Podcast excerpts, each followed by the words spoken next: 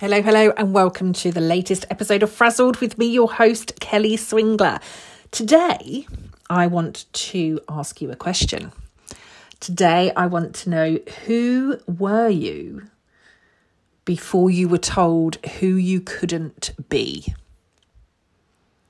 Who were you before you were told who you couldn't be? You'll know if you've been following me for a while, and if you're new here, welcome. If you are new here, this is the completely uncut and unedited podcast called Frazzled. Live episodes every single Tuesday at 7 a.m. But yes, totally uncut, totally unedited. If you have been following me for a while, thank you very much again for coming back. I'm still loving all of your feedback. Thank you very much for continuing to share it and for continuing to promote the episodes on on my behalf, on your behalf, on behalf of anybody who could help. I'm I'm continuing to be extremely grateful. So thank you. For those of you that have been following me for a while, I know some of you have been li- listening, have been probably following me now for almost a decade. Uh, very grateful for all of you. I'm very grateful for all of you anyway, whether you've been following me for a decade or a day. But one of the things that I talk about a lot is is get understanding who you are. Who are you? It's a question that I focus on a lot with my one to one clients. I focus on it in my workshops and all of my work really. This this start of who are you? And a lot of the clients that I have been working with, I t- I don't know, I, t- I don't know if it's, I've gone through some of my recent kind of social media posts i'm like has there been a theme in what i've been talking about? Because there's there tends to be themes when when new one-to-one clients come forwards. And a lot of the one-to-one clients at the moment are maybe it's just the time of year but are at a point where maybe kids are going off to university or college or are getting different you know di- di- uh, different jobs they're moving out and for some that's leaving this kind of a bit of an empty nest syndrome but questioning like who am i who am i without the kids being at home some are going into new jobs over the next few weeks and like like I want to be more me when I go into this role. I want to be the me that I was at the interview. I don't want to fall into some of my old traps. I don't want to fall in to some of my old cycles. I genuinely want to stay true to myself in this role. So, this question of who am I is coming up for a lot of people. But I've also recognized as I've kind of dug into a little bit more of the reasons behind that, it is this question that I've just asked you who were you before you were told who you couldn't be? And it's that that's coming up for a lot of us. It's that you know, I want, I don't know, I wanted to do this and I was told that it wasn't a proper job. I wanted to do this and I was told that it wasn't right. I wanted to lead in a particular way and I was told that's not really how leaders should behave. I wanted to dress a certain way, but I was told that wasn't really professional. I wanted my hair a certain way, but too many people were telling me that I should keep it to keep it like it is. And and some of these things that we've been kind of told seem quite small but actually they can form part of a bigger picture. How often have you thought, I want to do that thing? I want to dive off the top diving board. I want to get my tattoo. I want to tell the board exactly what I think of them. I want to make a change within my team. I want to sing that t- song at the top of my lungs. I want to eat that food. I want to go for that job. I want to move house. I want to sell a load of stuff and start, start again. How many of you have that kind of like, this is me, this is the me that really wants to get out, right? This is the powerful, knowing, level 10 me. This is the part that I want the world to see. And everybody's, well, you know, you, you can't be that loud. Well, no, like maybe you need to tone it down a little. You can't be that confident. Think of think of what other people might think if if you were to wear that. Do you not think you're a little bit old for that? Do you not think you're a little bit young for that? Are you really sure you're ready for that? Do you really want to give it all up and start? Oh, think of all the work and effort. Sorry, I'm walking upstairs because I think a delivery man is just about to arrive. The dog's going to start barking, so I'm going to run upstairs and shut myself away. Uncut and unedited, this is what we get. How many of you wanted to pursue a different career? A different lifeline? How many of you have thought, oh my God, I just want to retrain? I want to be a florist, or I want to be yoga teacher.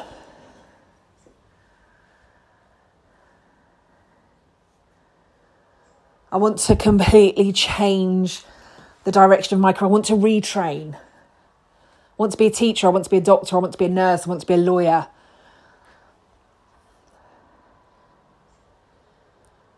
I want to start my own business. I want to run a B&B. I want to open my own pub. I want my own cafe.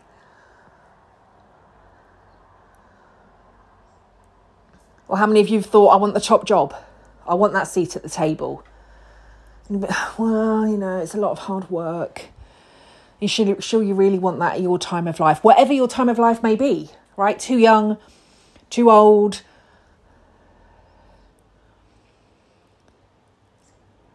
Who were you before you were told who you couldn't be?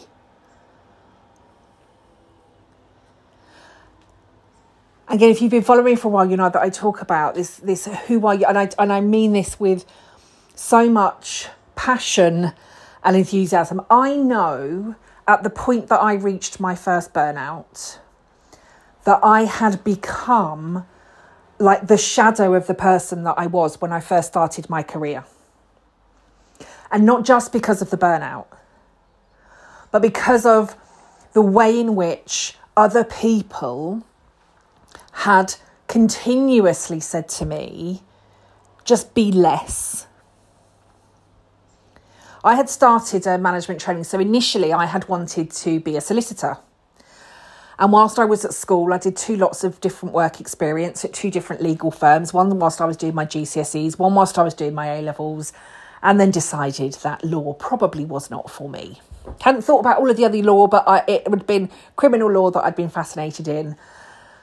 Realised that when I went to court, on the occasions that I went to court to go watch, people that I knew to be guilty, because I'd been at school with them and they lived in my area, people that I knew to be guilty were getting not guilty at court. And I'm like, what? And with a different guy, I could have thought, God, they've got a really good solicitor, haven't they? But I just thought, you know, fairness and justice for me are, are really, really important. I just thought, like, this is broken. This is a broken system. And then as I was looking around the offices of all of these solicitors, there was just piles of paper all around the floor. There were overflowing ashtrays. You know, people could still smoke in their offices. There were empty, almost empty alcohol bottles full of many different spirits cluttering up the top of filing cabinets. Was, this like this doesn't look like a great environment to be working in. And then you've got to go to and then, you know, people that you know to be guilty are getting away with it anyway not for me. And one of my teacher, but you still need to go to you still need to go to university, Kelly. You know, A star student still need to get to uni. But I didn't really see the point of university if I didn't know what I wanted to do at the end of it. And I've always loved expensive handbags and expensive shoes. So going to university and not knowing the job that I wanted when I came out of it, I didn't really want to live on baked beans and sacrifice my expensive clothes, handbags, and shoes to not know what I wanted to do at the end of it. So I thought, what else? What else do I really love? And I loved things like customer service. I loved making a difference. I'd worked part time in shops since I was twelve. I loved the customer service element. I loved the seasonal element. I loved all of those things. So I went into a management training scheme and I applied for three. I got offered three. Started working at Waitrose as a management trainee. I was 18. I was earning a lot of money. They were paying for or a lot of money for an 18 year old. They were paying for my rent for my first two years because we had to move branches every six months. Had it all set. Had my nice car, had everything that I'd ever wanted. What I was told success looked like. And then the different stores that I was going to every six months, I keep oh, like you just you're making the rest of us look bad. Like you just need to like do less. Could you just slow down a little bit? Could you stop working at that pace? You're making the rest of us look bad. I didn't want to make anybody look bad. I didn't really know how to slow down, but I found a way because I didn't want to be making other people feel bad. Now I realise that wasn't my issue. Like if they were worried about me making them look bad, they should have bucked their own ideas up, pulled their own fingers out of their asses, and improved their own work. But the more people that kept saying it to me, the more I was, oh, okay, fine. Yeah, I'll, I'll do less. Then I started to specialise in the HR space and I was in the HR and training space. So it was staff and training at Waitrose at the time. So I'm in the staff and training space. And being told just to tone it down a little bit, a little bit less enthusiasm, a little bit less passion, a little bit, could you be just a, you know, a little bit less motivated? not quite as driven, not quite as enthusiastic, not quite as chatty, not quite as emotional, just less. Then when I got into the world of HR, it was you need to be even more less. We want less colour. You know, HR professionals, we should all be kind of dressed in grey, black, and navy. You know, could you tone down the greens and the yellows and the oranges?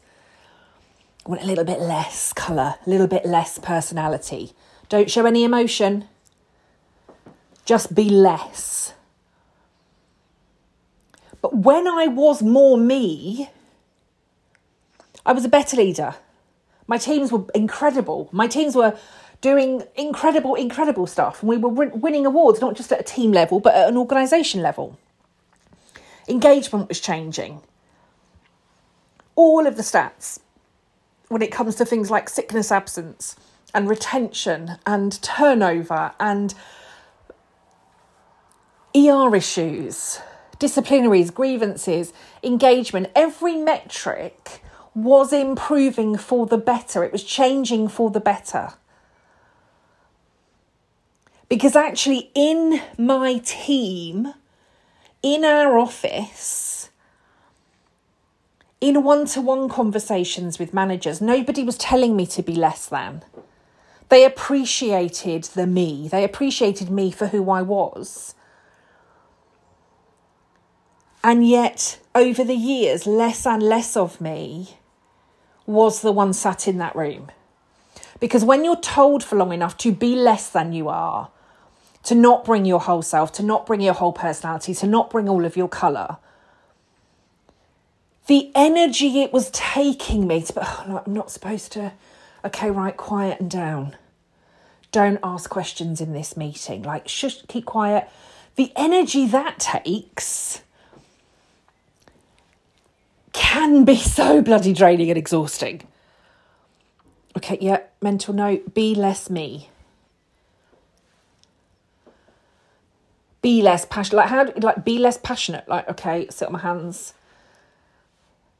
Okay, like, if you've ever, t- I'm, I'm a, I am a very vocal person, but I tend to talk with my whole body.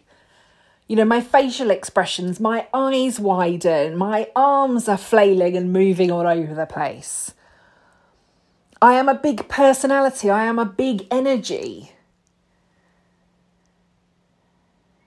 And now I see myself I'm like, that's who I am. This is me. But for so many years, I was like, we don't, we don't want that part of you. Like we love, and, and this is the hardest thing, right? We love who you are. So we love you so much at interview, we're going to give you the job. But actually, could you just be a little bit less than you are, please? And I wonder how many of you are wasting similar energy thinking, how can I be less today? Because I think there then comes a point where we do wake up one morning when we don't recognize who we are in the mirror anymore.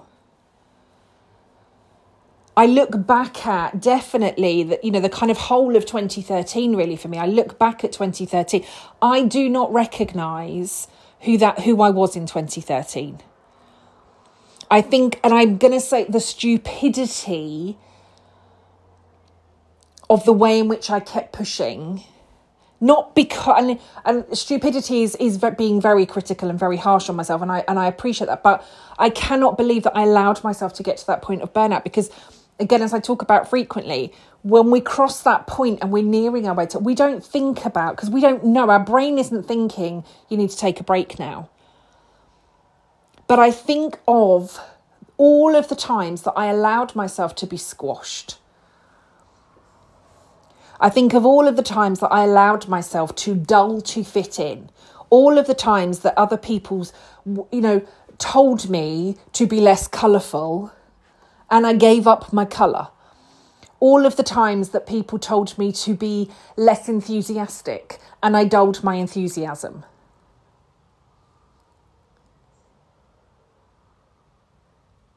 Who are you? Who are you? Who were you? before you were told to not talk in meetings. I remember one meeting, maybe two, I don't know, 2008, 2009, probably, as I kind of think back now. In the board meeting, sat with the chief exec, and I questioned him on something that he had said which again, as the head of HR, you'd kind of think would be a normal thing, right? Just questioned. I wanted some clarity. So I asked a question. And my question was answered. But immediately after that meeting, the operations director came into my office. He said, Can I have a word, please? So I walked down the corridor into his office, sat down. He said, Never, ever question this chief exec like that again in public. It's like, pardon? He said, never question the chief exec like that again in a public forum. If you have a question like that that you need to ask, you ask to see him in private after the meeting. Now, for me, that completely, we've all been there, right? When when there are meetings after meetings, and then we wonder why the things that were agreed at the meeting are not the things that are agreed next time we go into the meeting. And a lot of it at the time it is because there are kind of after meetings that take place. Then you think, well, what was the point of the bloody initial meeting in the first place? Then clearly it was bloody pointless. But I sat, I was like, you like you serious? Don't question the chief exec. No, no, that's not that's not how that's not how you do things. Like, come on. So what what is my job? What is my role? Oh no, well we'll st- you know we still everything you're doing is brilliant, but just don't ask a question of the chief exec again. So exactly what is my role? What is the purpose of my function? Well, no, it's fact just like just stay quiet in meetings. And I didn't stay quiet in meetings, and ultimately the chief exec and I had because I was like, I, I can't be effective if you just want me to sit. And there's no point me being in a meeting if I'm just going to sit quietly and you know kind of be the nodding dog in the corner just to make everybody else feel better. So the chief exec and I came up with the way in which we would work together in a way that allowed me to be me. But the ops director wasn't appreciative of that. But so many times, literally from like my first couple of months into my management career, as an 18 year old. I mean, I'd started a week before my 18th birthday. Was I told, be less? And so the flamboyance and the colour and the personality and the boldness and the loudness and everything that makes up me had started to fade.